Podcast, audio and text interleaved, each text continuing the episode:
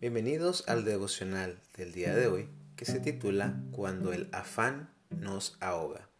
Está basado en Éxodo 6.9 que dice así. De esta manera habló Moisés a los hijos de Israel, pero ellos no escuchaban a Moisés a causa de la congoja de espíritu y de la dura servidumbre. ¿Cuántas veces los afanes de este mundo nos ahogan? El trabajo, los estudios, las metas, los deberes, las ambiciones, los deseos e interminables acciones que podemos realizar en esta vida se vuelven una carga demasiado pesada para que demos lugar en nuestra apretada agenda para escuchar la voz de Dios. Sobrevaloramos lo terrenal e infravaloramos lo espiritual.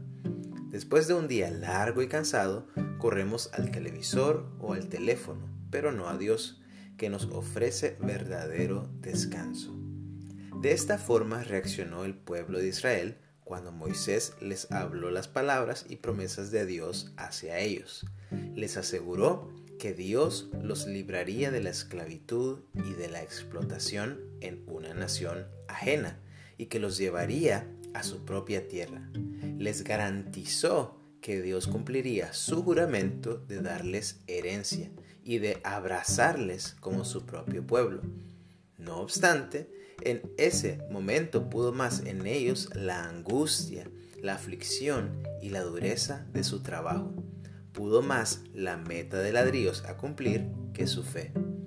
La próxima vez que respiremos, recordemos que este mundo y sus aflicciones son temporales, pero lo espiritual es eterno que esta vida Dios nos da la libertad para hacer todo lo que queramos, inclusive nos da la libertad para no creerle.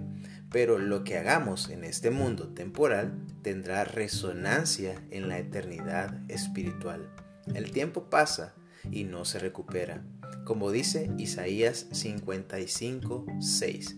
Buscad a Jehová mientras puede ser hallado. Llamadle en tanto que está cercano. Que Dios te bendiga.